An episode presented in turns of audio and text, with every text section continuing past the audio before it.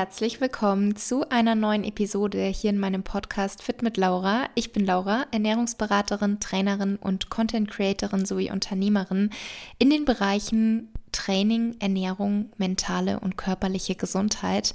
Das sind die Themen, die mich interessieren, wo ich mich stets weiterbilde und ausbilde und die ich einfach an euch weitergeben möchte. Und das eben auch hier mit meinem Podcast, mit den verschiedenen Themen und auch den tollen Experten und Expertinnen, die ich regelmäßig zu Gast habe.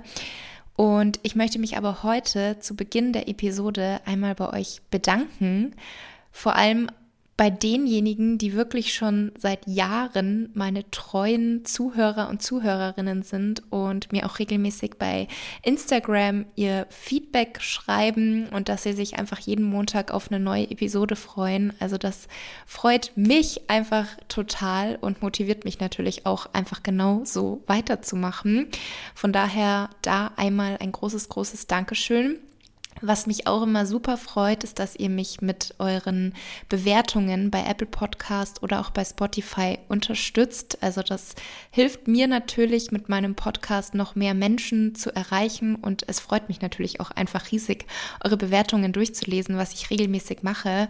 Und zwei Bewertungen, die ich letztens gelesen habe, fand ich einfach so schön und lieb, dass ich mir dachte, ich lese die einfach mal vor. Und dann wollte ich aber auch, bevor ich die jetzt vorlese, als kleines Dankeschön habe ich mir gedacht, wir machen mal wieder ein Podcast-Gewinnspiel. Und zwar möchte ich dreimal ein Jahresabo von meiner App, dem Circle of Balance, verlosen unter allen Bewertungen. Das heißt, wenn ihr schon mal eine Bewertung geschrieben habt, dann schickt mir einfach einen Screenshot per E-Mail. Die E-Mail-Adresse findet ihr in der Beschreibung. Und wenn noch nicht, dann könnt ihr natürlich liebend gerne eine neue Bewertung abgeben und mir dann ebenfalls hier einen Screenshot per E-Mail schicken. Und dann seid ihr auch schon im Lostopf.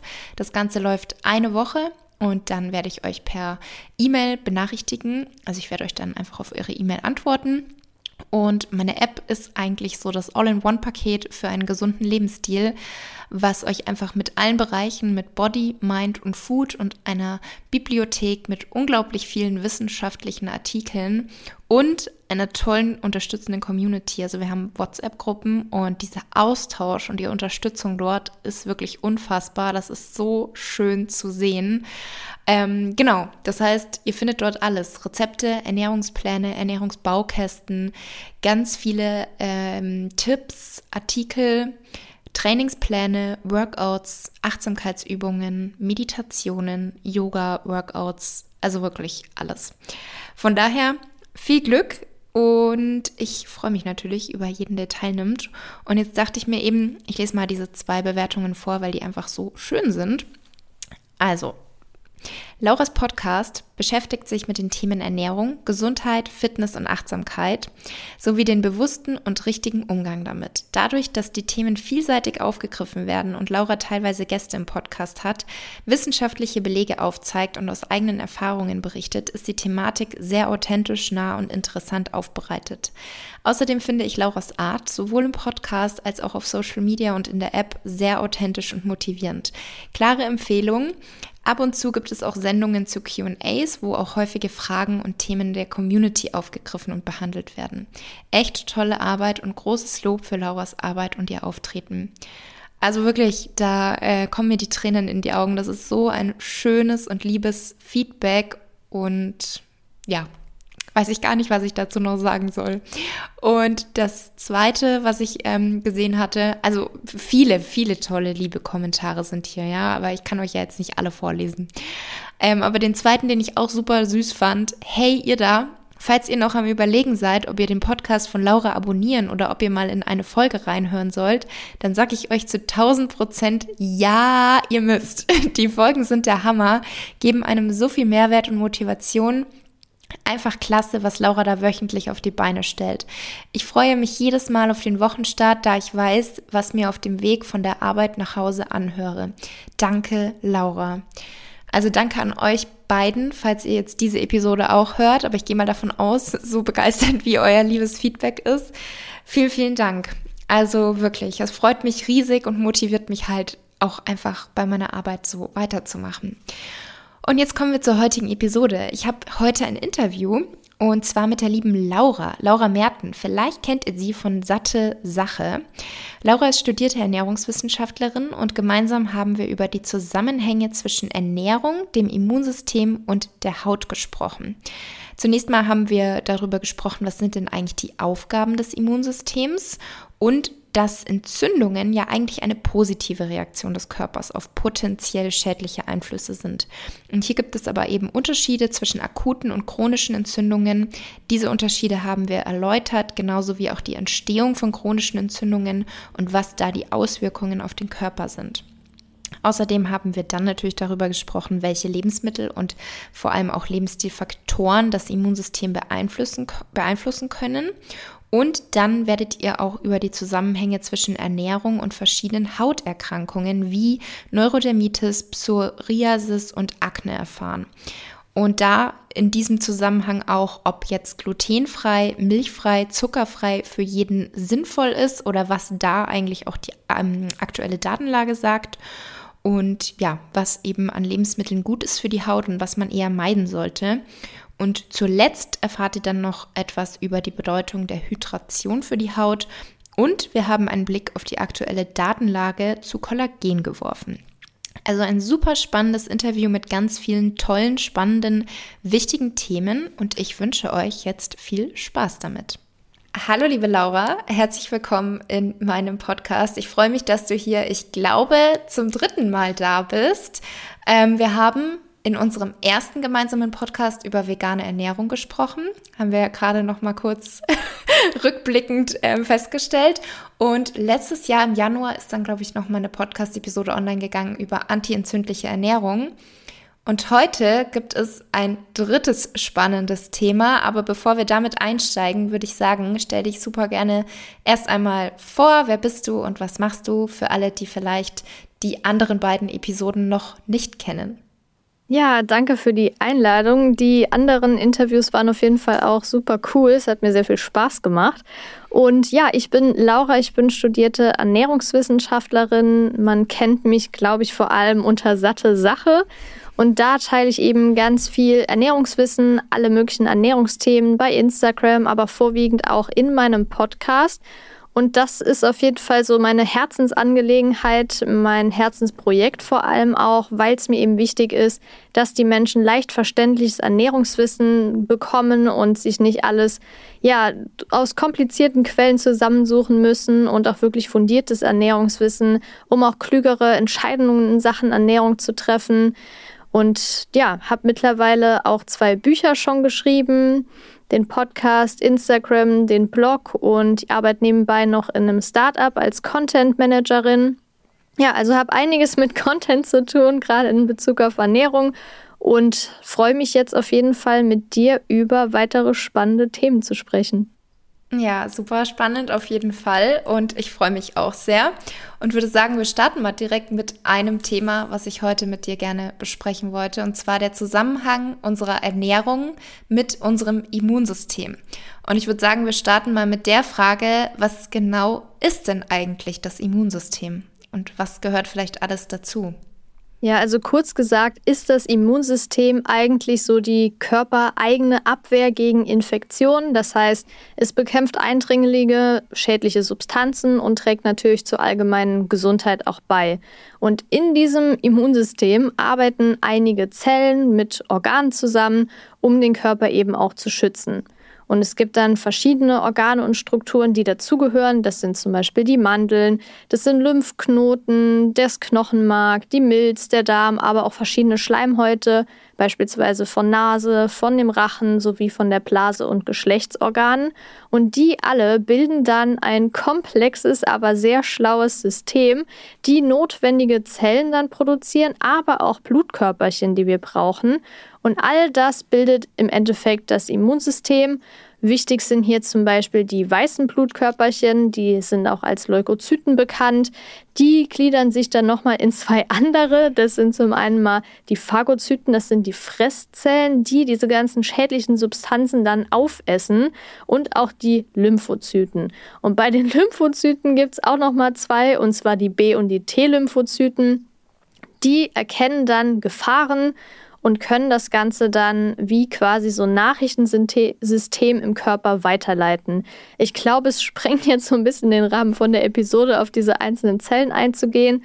Wichtig ist einfach nur auch zu wissen, dass das Immunsystem wirklich aus vielen verschiedenen Organen, Strukturen und ähm, ja, allem Möglichen besteht und das Ganze so gut funktioniert, dass wir letztendlich auch geschützt sind. Und das ist sowohl von der Geburt an durch das angeborene Immunsystem, das nennt man auch natürliches Immunsystem. Im Laufe des Lebens kommt es dann zum erworbenen Immunsystem, also allen Dingen, die wir zum Beispiel in unserem Leben ausgesetzt werden werden. Und während man gestillt wird, beispielsweise, gibt es auch quasi ja noch das passive Immunsystem.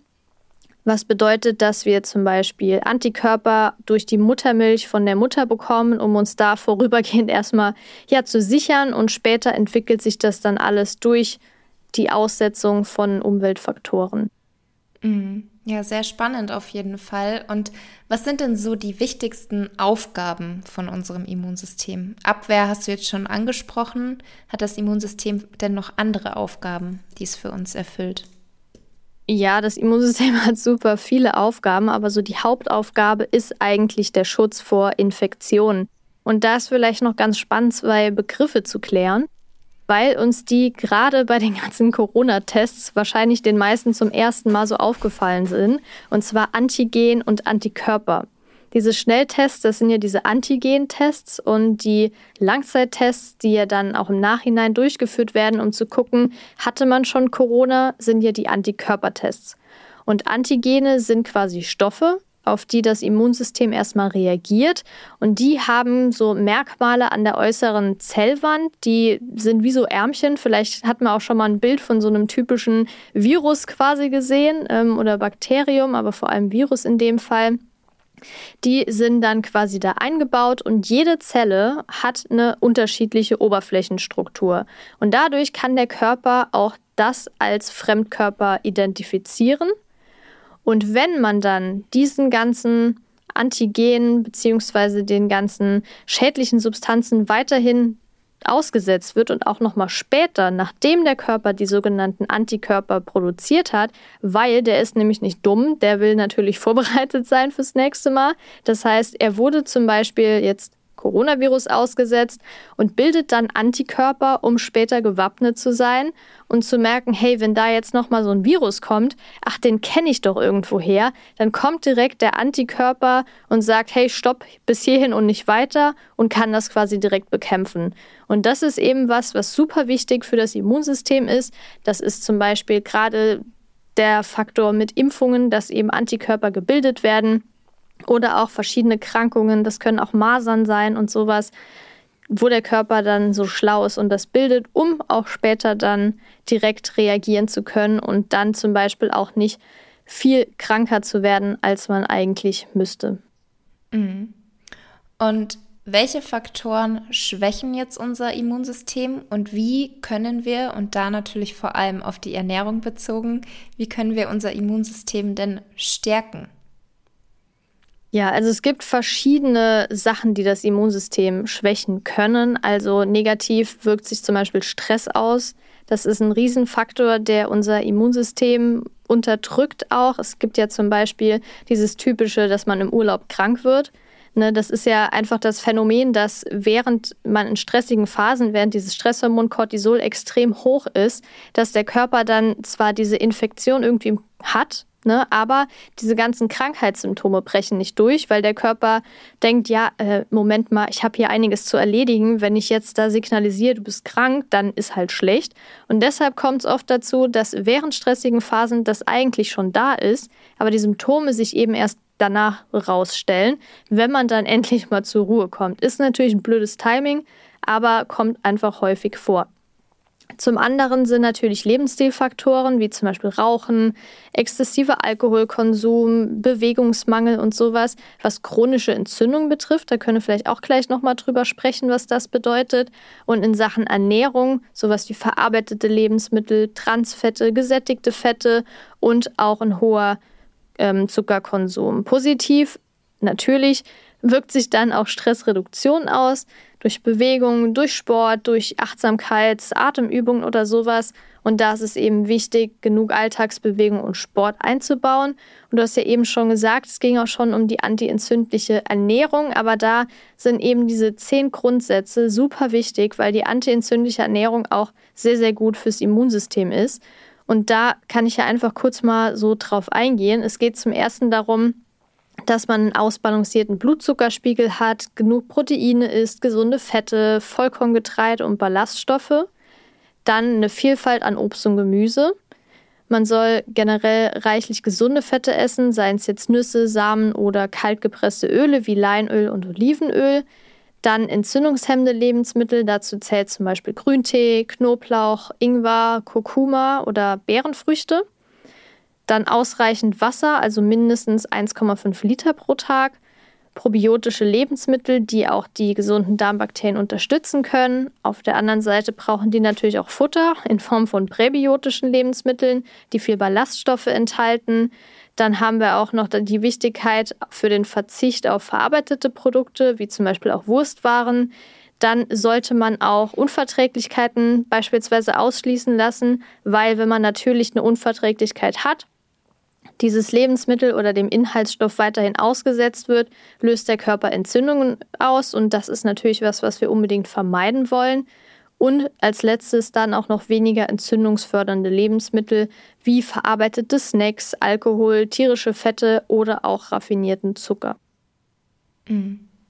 Genau, also das sind auf jeden Fall gute und wichtige Regeln, sage ich jetzt mal, die grundsätzlich ja auch unabhängig vom Ziel, ob man jetzt sagt antientzündlich oder nicht, einfach eine gesunde, ausgewogene Ernährung ausmachen. Mhm. Vielleicht da auch noch wichtig zu ergänzen, ähm, dass, weil du hast jetzt gesagt, Zucker vermeiden und ver äh, verarbeitete Produkte vermeiden. Ich denke, da muss man natürlich auch wieder so ein bisschen darauf hinweisen, auf vielleicht die 80-20 oder 90-10-Regel, ja.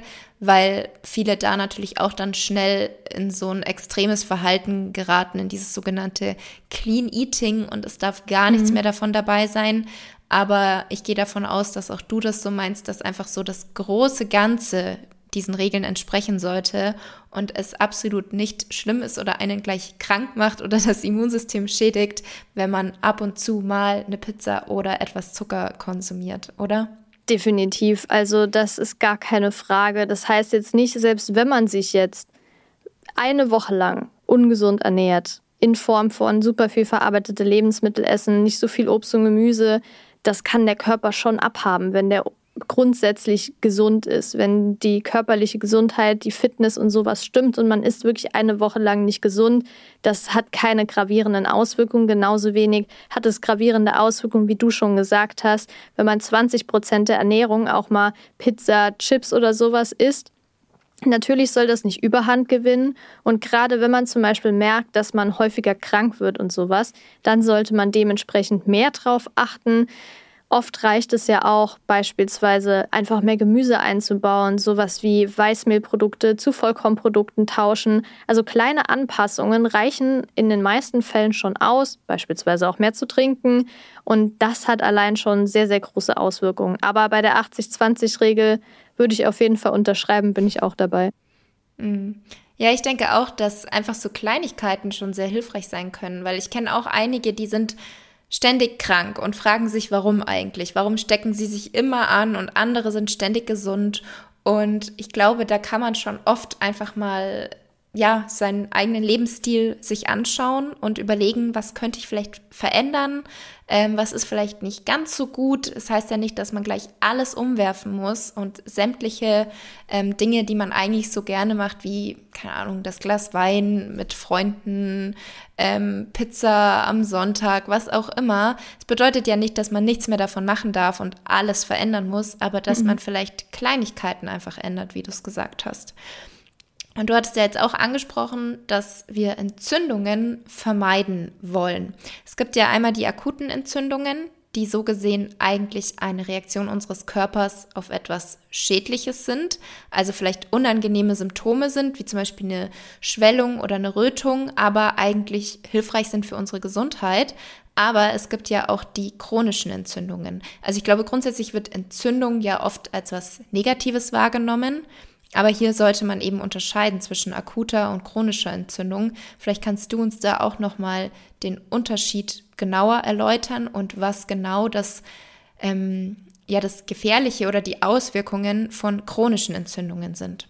Mhm. Ja, du hast ja schon gesagt, diese akuten, das sind meistens sowas wie Rötungen oder so Wunden. Das können auch mal irgendwie Bakterien sein. Und dadurch wird quasi im Körper eine kurzfristige oder kurzzeitige Entzündungsreaktion ausgelöst, weil der Körper merkt natürlich, da stimmt irgendwas nicht, da ist zum Beispiel eine Wunde und will das bekämpfen. Gott sei Dank funktioniert das auch in den allermeisten Fällen sehr gut. Dadurch kann dann quasi der Stimulus, in dem Fall zum Beispiel eine Verletzung, eine Wunde und sowas, geheilt werden.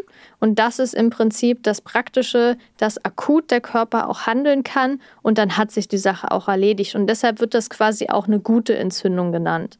Auf der anderen Seite, was natürlich eine schlechte Entzündung ist, sind chronische Entzündungen.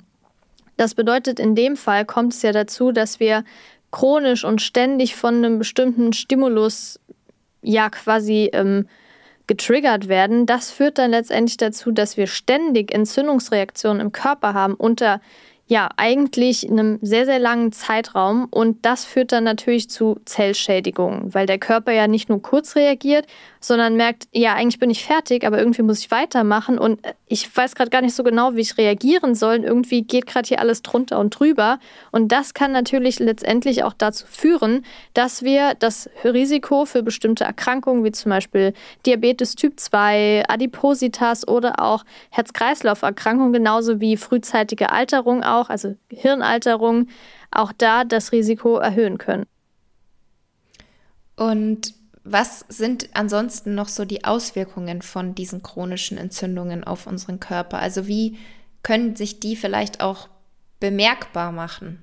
Mhm.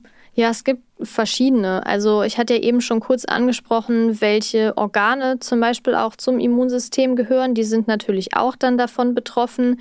Generell kommt es zum Beispiel bei der Haut auch zu sowas wie ähm, entzündlichen Hauterkrankungen, Schuppenflechte, Akne, Neurodermitis. Das bedeutet nicht, dass diese chronischen Entzündungen das auslösen, an sich die Erkrankung, sondern eben auch die Schübe triggern können. Wir sprechen ja nachher auch nochmal über das Thema Haut.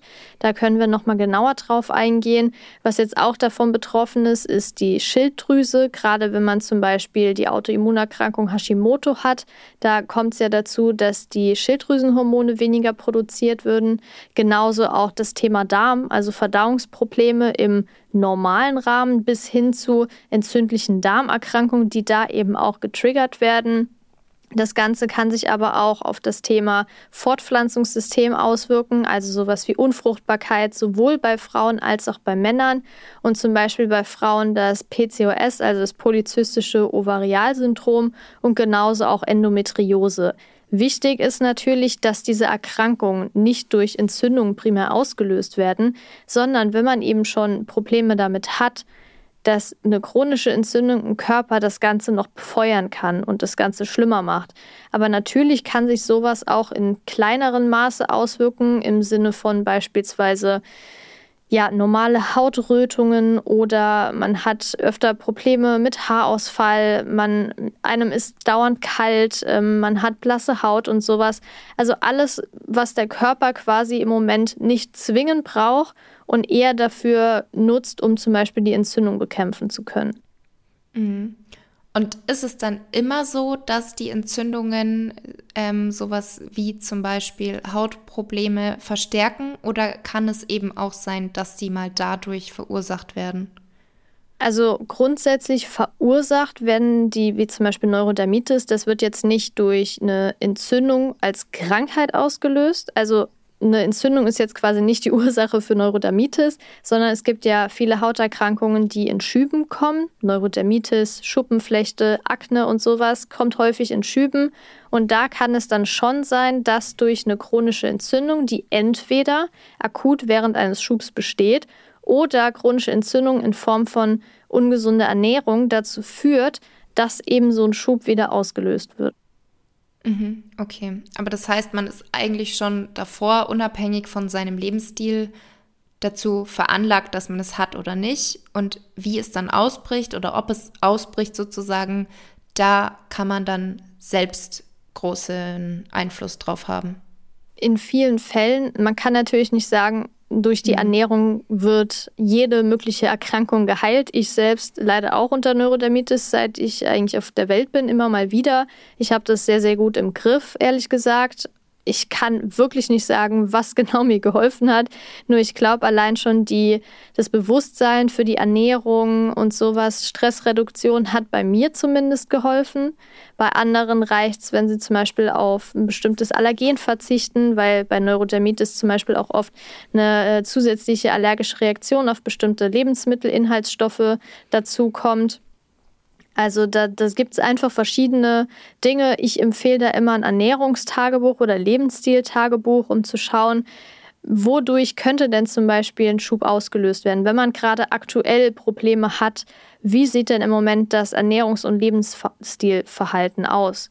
Und kann man da vielleicht irgendwelche Connections draus ziehen? Mhm. Und du hattest jetzt auch schon Hashimoto angesprochen als Beispiel einer Autoimmunerkrankung. Wie entstehen denn diese? Oder wie können wir uns das vorstellen? Was genau macht unser Körper dann? Ja, also eigentlich ist der Körper ja wirklich ziemlich schlau, wie wir ja eben gesehen haben, dass das System sehr gut funktioniert, um uns zu schützen. Das Problem ist aber, dass der Körper sich auch mal irren kann, beziehungsweise nicht richtig funktioniert. Und das führt dann dazu, dass der Körper nicht zwischen fremden gefährlichen Zellen und den körpereigenen guten Zellen unterscheiden kann. Das bedeutet also, dass der Körper diese vermeintlich guten und eigenen normalen Zellen anfängt anzugreifen. Und da gibt es 80 Arten ungefähr von allen möglichen Autoimmunerkrankungen, die ein breites Spektrum an Körperteilen betreffen. So die häufigsten sind eben, wenn es jetzt um das Thema Hormonsystem geht, Hashimoto, was die Schilddrüse ähm, beeinträchtigt, dann Diabetes Typ 2, wenn es in Richtung Insulin geht. Genauso haben wir auch Gelenke und Muskeln, wie zum Beispiel bei der rheumatoiden Arthritis.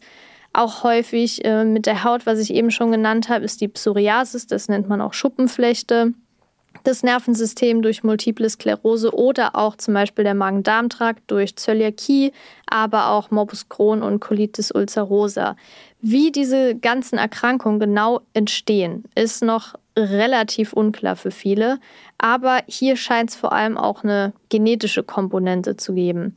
Also es kann durchaus sein, beispielsweise ist in meiner Familie schon öfter so gewesen, dass Neurodermitis ein Thema ist. Das heißt, vermutlich habe ich das einfach so in meinen Genen drin, dass es bei mir auch eher ausbricht. Das heißt aber nicht, dass es daher kommen muss unbedingt. Es gibt auch immer wieder irgendwie Studien oder Hinweise, die sagen, das kann auch zum Beispiel durch sowas wie nicht stillen, keine natürliche Geburt kommen. Aber da ist wirklich erst wenige, sind wenige Dinge bisher klar. Mhm. Und den, An den Zusammenhang der Ernährung und der Haut hatten wir ja jetzt schon angedeutet. Ähm, ich glaube, grundsätzlich lässt sich erstmal sagen, dass es sehr komplex ist. Du hast ja schon gesagt, dass man jetzt nicht allein durch die Ernährung sagen kann, man kann sämtliche Hauterkrankungen heilen oder hervorrufen. Das heißt, es ist komplex. Ich glaube, grundsätzlich ist das Thema Haut sehr komplex, auch was zum Beispiel Pflegeprodukte angeht. Manchen hilft es, mhm. manchen helfen sie nicht. Ähm, aber die Nahrung, die wir zu uns nehmen, man sagt ja auch so schön, du bist, was du isst, beeinflusst natürlich nicht nur unser Wohlbefinden und unsere Gesundheit, sondern schon auch unser äußerliches Erscheinungsbild. Jetzt hört man oft glutenfrei, ohne Milchprodukte, zuckerfrei, vor allem auch für die Hautgesundheit. Ist das jetzt wirklich für jeden sinnvoll oder kommt es da auch wieder drauf an? Also ist das vielleicht auch nur für bestimmte Hauterkrankungen sinnvoll?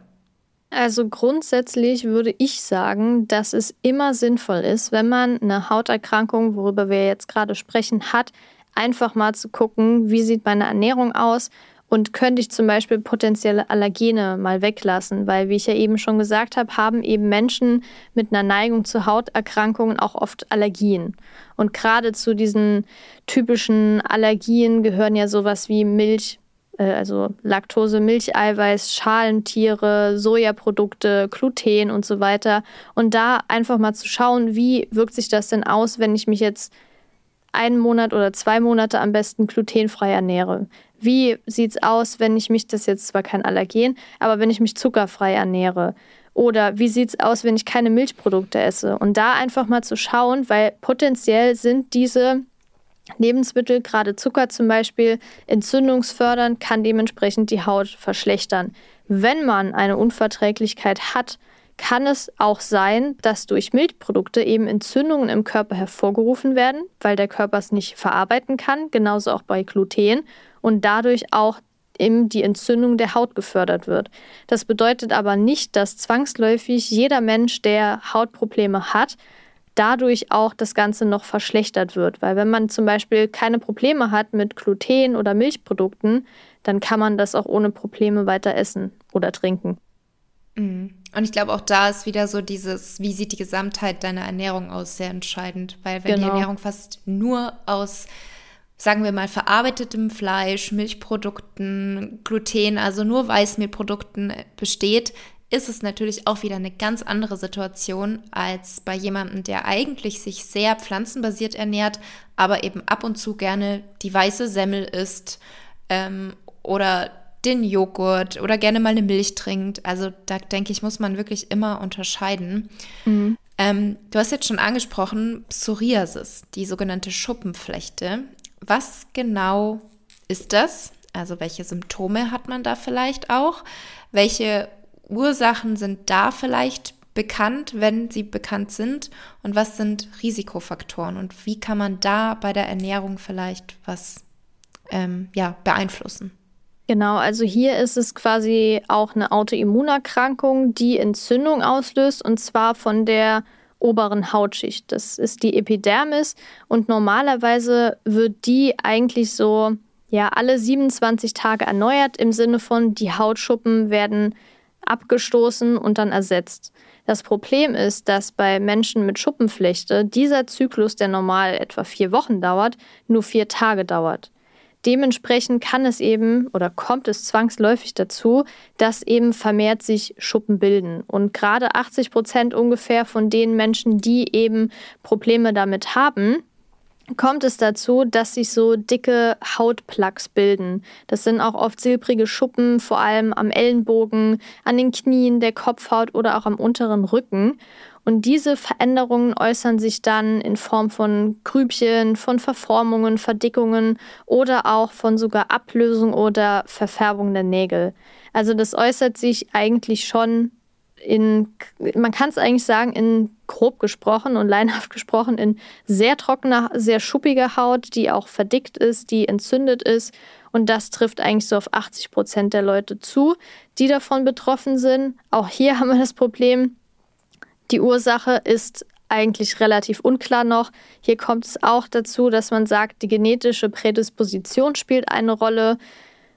Das heißt aber nicht, dass nur weil die Eltern das haben oder weil ein Elternteil oder Oma, Opa das haben, dass man das auch zwangsläufig bekommt. Es kann nämlich in jedem Alter eigentlich auftreten. In den meisten Fällen ist es so vor dem 45. Lebensjahr. Es kann zum Beispiel auch sein, dass das getriggert wird oder ausgelöst wird durch Medikamente oder Infektionen oder auch beispielsweise durch das Klima, dass das dadurch getriggert wird in Form von, es ist eine super trockene, trockene Luftfeuchtigkeit, ein Vitamin D-Mangel, der sich ja auch auf die Haut auswirkt, genauso auch sowieso Alkohol und Tabak. Und in Bezug auf Ernährung ist auch hier die Devise, es kann zu Allergien kommen, es kann zu Unverträglichkeiten kommen und da sollte man unbedingt darauf achten, dass man das eben herausfindet und eben auch weglässt, damit diese Entzündungen nicht noch zusätzlich von der Ernährung kommen, die ja eh schon die Autoimmunreaktion hervorruft. Und genauso ist es hier dann eben wichtig, ich meine, eine Autoimmunerkrankung kann man nicht heilen, Hier ist es nur wichtig, die Symptome zu lindern und auch die Schübe möglichst zu verhindern oder weit rauszuzögern. Und das kann man unterstützend machen, indem man zum Beispiel weniger entzündungsfördernde Lebensmittel isst, vor allem diese Arachidonsäure, die in tierischen Lebensmitteln vorkommt. Deshalb sollte man am besten auf so Dinge wie Wurstwaren verzichten, verarbeitete, generell tierische Produkte, auch mit viel Zucker. Eier kann bei manchen auch helfen, das zu reduzieren, gerade wenn man wirklich unter Schuppenflechte leidet und das hat jetzt, finde ich, man muss ein bisschen differenzieren zwischen schlechter Haut und 80-20-Regel und einer Autoimmunerkrankung mit 80-20-Regel. Ich glaube, mhm. wenn jemand darunter leidet und merkt, wenn ich komplett auf Zucker verzichte, wenn ich komplett auf Wurst verzichte oder wenn ich komplett auf Milchprodukte verzichte und mir auch nicht in Anführungszeichen erlaube, mal ein Eis zu essen, habe dafür aber weniger Probleme damit, dann sehe ich das als viel, viel wichtiger an, als dann mal eine Ausnahme zu machen, die im allerschlimmsten Fall gerade bei Autoimmunerkrankungen, das Ganze dann befeuert und auch wieder schlimmer macht. Das heißt also, hier kann die Ernährung schon einen Einfluss darauf haben, wie stark die Symptome sind, aber nicht als alleiniger Auslöser dienen. Mhm, ja.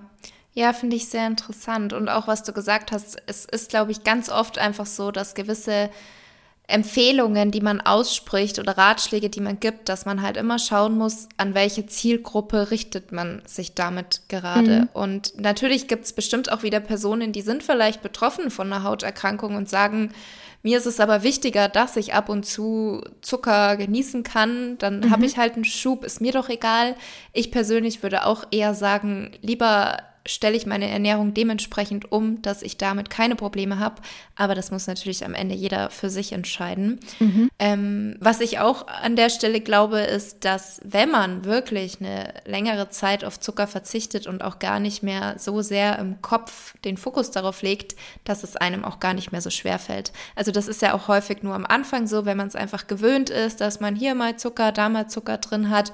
Ähm, und wenn man halt auch sämtliche Fertigprodukte vielleicht konsumiert, die Zucker enthalten, aber sobald man sich dann mal damit auseinandersetzt, wo denn überall der versteckte Zucker ist und man dann doch auch es schafft, weniger süß zu essen, gewisse Alternativen für sich entdeckt, dann fällt es, glaube ich, irgendwann gar nicht mehr so schwer. Also um da vielleicht auch so ein bisschen die Hürde zu nehmen für alle, die gerade zuhören und sich denken, das ist unvorstellbar für mich. ja, das ist ähm, alles nur eine Gewöhnungssache, finde ich auch. Mhm. Ja. Wie ist es denn bei Akne? Ist es da auch so, dass die Ernährung das Ganze nur verschlimmern oder ausbrechen lassen kann? Oder kann eine Ernährung oder ein Lebensstil auch Akne verursachen?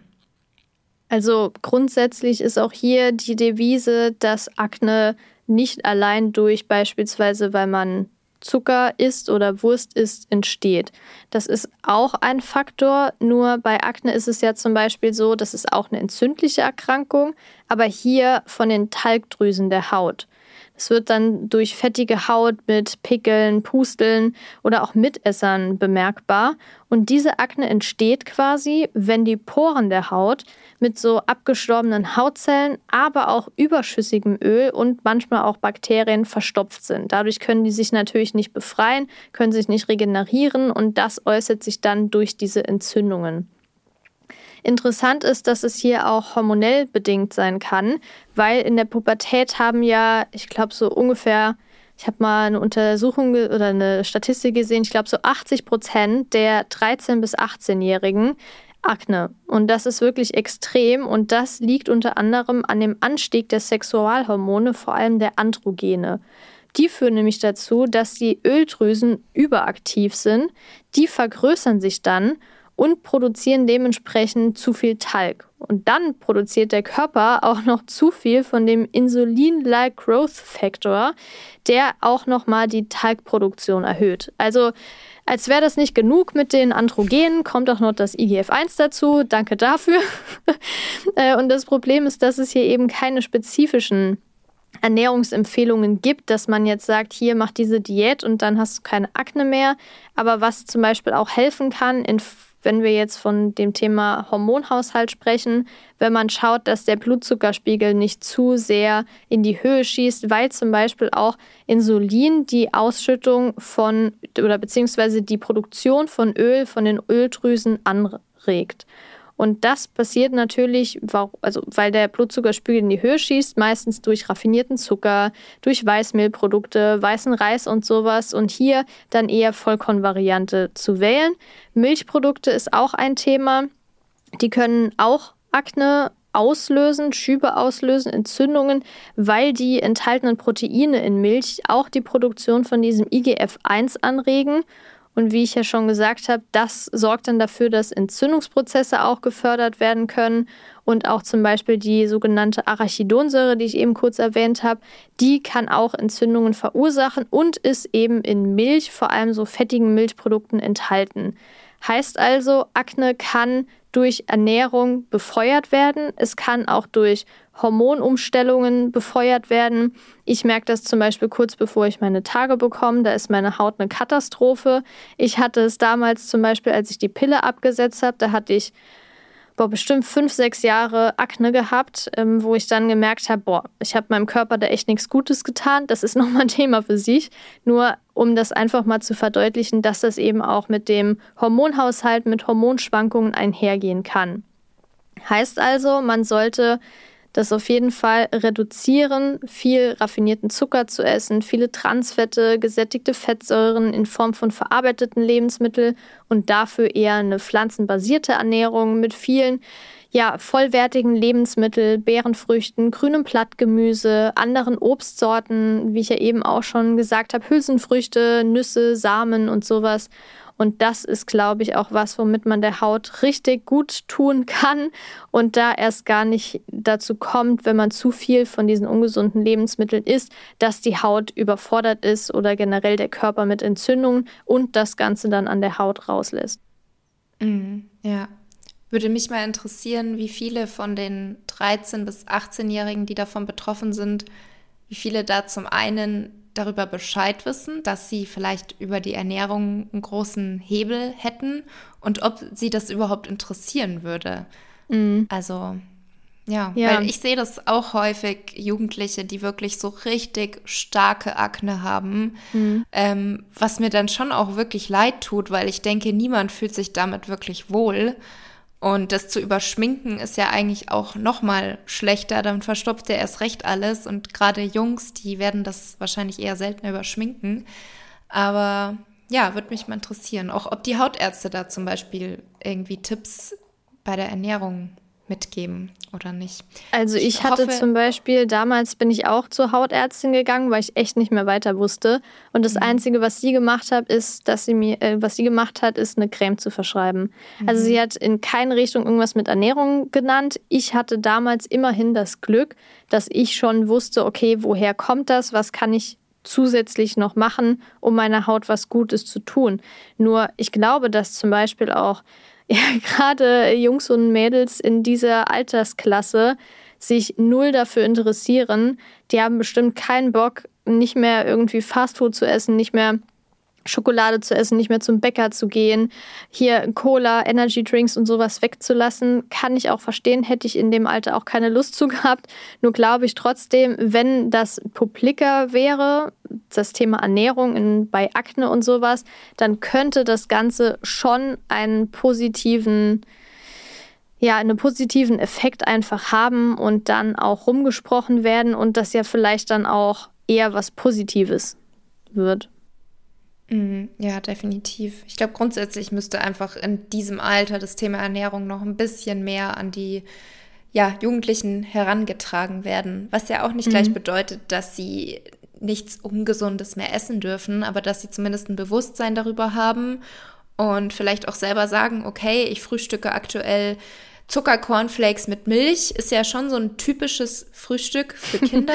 ja. ich, ho ich hoffe mittlerweile etwas weniger, aber ist halt schon bei den meisten so. Und wenn sie allein das vielleicht ändern würden, dass sie schon merken, oh krass, meine Haut wird besser, ich fühle mich wohler. Mhm. Aber ja, weiß man nicht. Müsste man mal eine Umfrage machen. ähm, Zwei letzte Fragen habe ich noch an dich. Mhm. Einmal, wie wichtig ist denn eigentlich die Hydration der Haut für die Hautgesundheit? Also, dass wir ausreichend trinken. Und was können da Auswirkungen sein, wenn man nicht genug trinkt? Mhm. Also generell muss man wissen, dass der Flüssigkeitsanteil von der Haut etwa bei 70 Prozent liegt.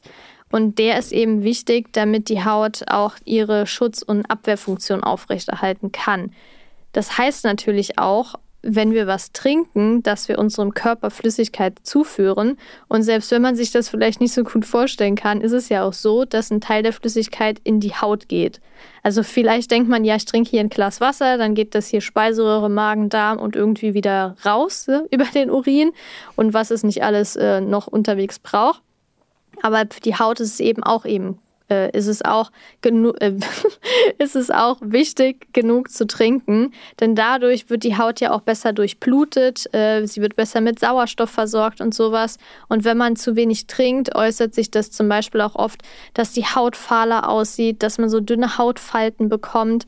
Das ist oft so, wenn man sehr wenig getrunken hat. Manche merken das auch zum Beispiel, wenn sie den Abend davor viel Alkohol getrunken haben, der ja dem Körper auch Wasser entzieht und dementsprechend dann auch oft so fahle Haut ähm, auslösen kann. Das heißt aber nicht, dass das unumkehrbar ist. Meistens ist es so, wenn man dann ein, zwei Tage wieder mehr getrunken hat, dann wird das auch schon wieder.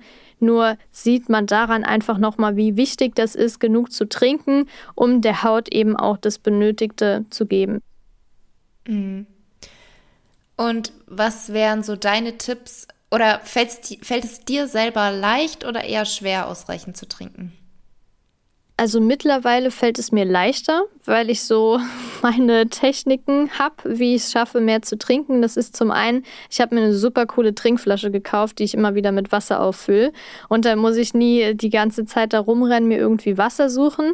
Und äh, das zweite ist, wenn ich zum Beispiel auf der Arbeit bin, da habe ich dann oft die Flasche nicht dabei. Und da mache ich es dann meistens so, dass ich mir eine Wasserflasche hinstelle und direkt ein Glas daneben. Und sobald das Glas leer ist, fülle ich es mir sofort wieder neu auf weil ich finde, die Hürde, die Wasserflasche aufzudrehen jedes Mal und daran zu trinken, ist für mich persönlich höher, als aus einem vollen Glas äh, zu trinken. Das sind eben diese zwei Punkte, die mir geholfen haben, mehr zu trinken.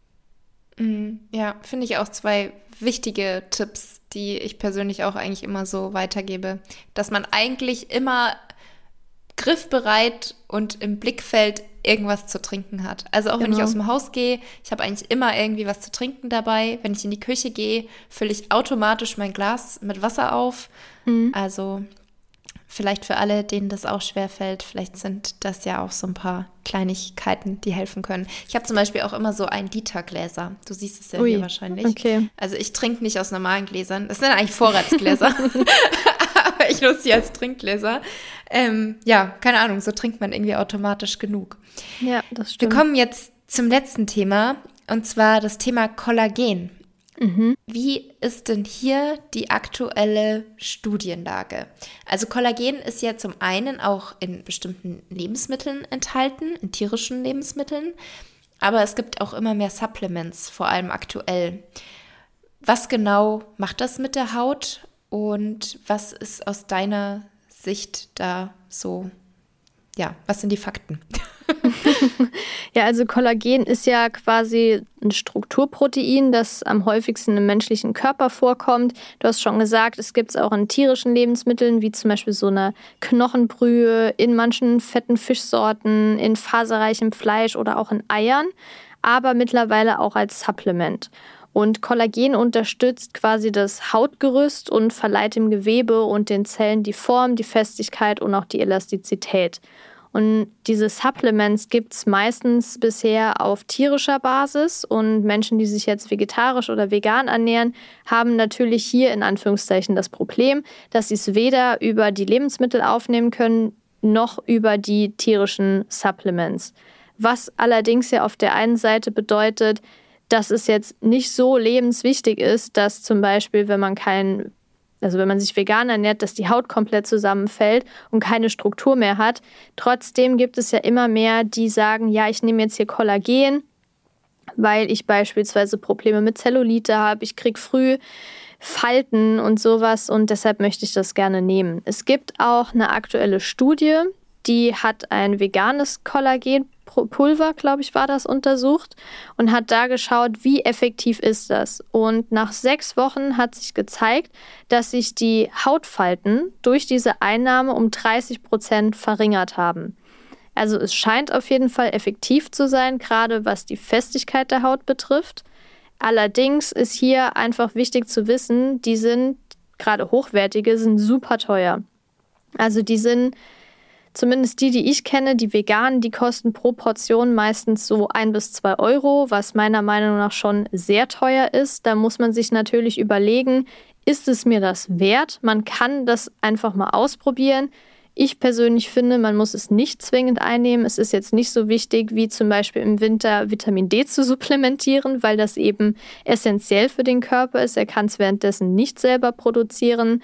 Ich sehe Kollagen eher als Add-on. Man kann es mal versuchen, wenn man noch was optimieren möchte. Nur so wirklich brauchen, zwingen tut man es nicht wirklich. Mhm. Das heißt, es ist eher wie so ein du hast gesagt, Add-on-Supplement oder auch Luxus-Beauty-Supplement, weil das ist so gesehen nicht für unsere Gesundheit notwendig, sondern wenn man eben sagt, hey, ich möchte es mal ausprobieren, ich möchte einfach, dass ich möglichst lange, elastische, schöne, junge Haut habe, dann kann man es machen. Aber ansonsten muss man definitiv nicht denken, dass man irgendwie was verpasst, wie du jetzt gesagt hast, Vitamin D oder ich denke auch Omega-3 gehört dazu, wo man mhm. wirklich sagt, das kann einfach gesundheitlich Sinn machen, dass man da schaut, dass man optimal versorgt ist. Und bei Kollagen ist es so, dass es auch, soweit ich weiß, keine Nebenwirkungen zeigt. Die Einnahme ist sicher, aber wie du sagst, es ist eben teuer. Und letztendlich ist natürlich auch immer so die Frage von ganz vielen, hey, welche Supplements machen jetzt wirklich Sinn und welche nicht, weil man kann und sollte ja nicht alles kaufen, weil es gibt ja so viel, was man nehmen kann, da ist es schon auch wichtig, einfach, glaube ich, sich zu informieren, was ist wirklich notwendig, was bringt mir wirklich was und wo möchte ich letztendlich mein Geld ausgeben und wo kann ich es mir eigentlich sparen. Ja, auf jeden Fall. Also ich würde das genauso sagen wie du.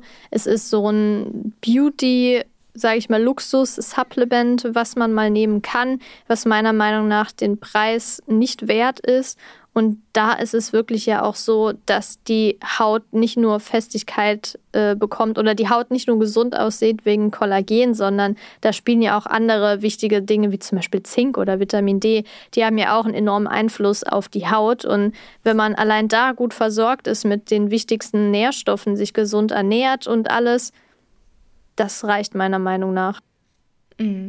Das vielleicht abschließend, was du hast jetzt gesagt schon, Zink und Vitamin D. Welche Nährstoffe wären denn so die Top 5 oder es können auch mehr oder weniger sein für die ähm, Haut, also für unsere Hautgesundheit? Und in welchen Lebensmitteln stecken diese? Ja, also ich hatte ja gerade schon angesprochen, Vitamin D, das ist natürlich über Lebensmittel extrem schwer. Das sind keine ja, sicheren Quellen. Man bekommt da auch nicht genug her. Gerade in den Wintermonaten Oktober bis März haben wir hier in Deutschland oder generell hier in unseren Breitengraden leider, Graden leider nicht das Vergnügen, da auch genug Vitamin D über Sonneneinstrahlung produzieren zu können, weil da der Einfallswinkel nicht stimmt. Dementsprechend da auf jeden Fall, bevor der Winter anfängt oder ja, so im November ungefähr würde ich sagen, einfach mal den Vitamin D-Wert checken lassen beim Arzt oder bei der Ärztin und da zu schauen, ist es nötig, jetzt direkt zu supplementieren. Man muss halt wissen, der Körper hat keinen extrem großen Speicher für Vitamin D. Das heißt, wenn es nicht mehr produziert oder nicht mehr zugefügt wird, dann wird der ja, Speicher relativ schnell leer. Dementsprechend ist auf jeden Fall Vitamin D als Supplement und eben weniger in Lebensmitteln sehr wichtig. Du hast auch schon gesagt, Omega-3-Fettsäuren, die sind meiner Meinung nach auch sehr wichtig, sowohl fürs Immunsystem als auch für die Haut. Antientzündliche Wirkung und so weiter, die findet man entweder in fettem Fisch und Algen, das sind die marinen Quellen quasi, die ja auch die DHA und EPA-Fettsäuren enthalten direkt, die der Körper auch unbedingt braucht. Wenn man jetzt pflanzliche Quellen wie zum Beispiel Leinsamen nimmt oder Walnüsse, Rapsöl, Chiasamen, die enthalten die pflanzliche ALA, also Alpha-Linolensäure, die erstmal umgewandelt werden muss. Da die Umwandlungsrate aber nur so 5 bis 10 Prozent ist, macht es meiner Meinung nach schon Sinn, wenn man jetzt keine Algenblätter, die auch vom Jodgehalt eine Problematik darstellen könnten. Wenn man jetzt kein Fisch isst, da auch wirklich zu gucken, macht es vielleicht Sinn, das Ganze zu supplementieren. Vor allem, weil ja mittlerweile die Ernährung nicht mehr das empfohlene 5 zu 1 Verhältnis, also 5 äh, Omega-6 zu 1 Omega-3-Fettsäuren ist, sondern eher 10 oder 15 zu 1. Da generell, selbst wenn man ab und zu Fisch isst, zu überlegen, könnte das vielleicht Sinn machen. Dann hätten wir auf jeden Fall noch Vitamin A oder Beta-Carotin. Das ist gerade in pflanzlichen Lebensmitteln, kann man sich eigentlich so merken, orangene Lebensmittel, also Kürbis, Süßkartoffeln, Karotten, auch Tomaten. Das Lycopin wirkt auch antioxidativ, ist super wichtig für die Haut. Vitamin C ist auch enorm wichtig, gerade so Paprika, Zitrusfrüchte, grünes Blattgemüse. Vitamin C ist nämlich zum Beispiel, wenn wir beim Thema Kollagen sind, auch Voraussetzung, damit Kollagen überhaupt produziert werden kann. Also da ist es auf jeden Fall auch nochmal ein wichtiger Faktor. Dann würde ich auf jeden Fall Zink auch noch nennen. Das ist in Hülsenfrüchten verfügbar. Das gibt es auch in vielen Nussprodukten. Also Nüssen oder Nussmus meinte ich damit. Auch in Samen und sowas. in Nussprodukten. Ähm, genau, da auf jeden Fall auch gut. Es gibt zum Beispiel bei Zink auch die Empfehlung, dass wenn man zum Beispiel sehr, sehr viele Hülsenfrüchte isst, dass man da mehr Zink benötigt aufgrund von, der, äh, von den Phytaten. Das sind so Antinährstoffe, die allerdings durch Einweichen, Kochen und so weiter auch zum allergrößten Teil auch verschwinden. Von daher ist das auch eine Sache, da muss man sich jetzt nicht riesig viel Gedanken machen. Aber Zink kann man selbst über eine pflanzenbasierte Ernährung aufnehmen. Ja, was auch noch wichtig ist, ist Eisen auf jeden Fall, weil das eben ja auch wichtig für den Sauerstofftransport im kompletten Körper ist, dementsprechend auch den Blutfluss und Sauerstofftransport zur Haut. Eisen haben wir auch in vielen Pseudogetreide, im grünen Blattgemüse drin. Klar, wenn man jetzt eine tierische Variante noch möchte, dann auch in Fleisch, wobei ich eher dazu tendieren würde, auf rotes Fleisch zu verzichten und dafür eher die Pflanzenprodukte zu essen, da gibt es nämlich auch sehr, sehr viele. Und ansonsten, was hätten wir noch? Wir haben einiges. Wir haben zum Beispiel auch noch Vitamin E. Das ist auch ein antioxidatives ein Vitamin, fettlösliches Vitamin. Das ist auch in vielen Nüssen drin und sowas. Also ja, eigentlich sind alle Sachen wichtig, aber ich glaube, das sind so die Top, ich weiß gar nicht mehr, ob es jetzt sieben oder acht waren, wo ich sagen würde, da sollte man auf jeden Fall gut drauf achten. Acht waren es. Ja, super. Perfekt. Vielen Dank. Ja, und ich denke auch abschließend kann man sagen, dass auch hier wieder wahrscheinlich diese zehn Regeln, die du zu Beginn uns gesagt hast, sehr wichtig und hilfreich sein können, dass man mhm. sich einfach daran orientiert, seine Ernährung so zu gestalten. Ja, dann sage ich vielen, vielen Dank, liebe Laura, für dieses schöne Interview und die sehr interessanten Informationen. Schön, dass du ein drittes Mal hier warst. Ja, vielen, vielen Dank auch dir, dass wir über diese zwei spannenden und auch meine Herzensthemen gesprochen haben. Die habe ich ja auch beide in dem Buch nochmal behandelt in Bezug auf pflanzenbasierte Ernährung. Also mir machen die Themen wirklich sehr viel Spaß. Ich denke, das betrifft ja auch alle Menschen und wahrscheinlich will ja auch jeder eine schöne Haut haben, ein gut funktionierendes Immunsystem. Von daher danke, dass ich mit dir das Thema besprechen oder die Themen besprechen durfte. Und ich wünsche dir auf jeden Fall noch einen wunderbaren Abend und allen, die zuhören, genauso. Ja, vielen Dank. Und ich denke auch, dass das alle betrifft. Und dein Buch verlinke ich natürlich gerne auch nochmal in die Beschreibung. Dann könnt ihr da gerne mal schauen, was es da sonst noch alles gibt in dem Buch. Ist auf jeden Fall sehr interessant. Ich habe es nämlich auch. vielen, vielen Dank.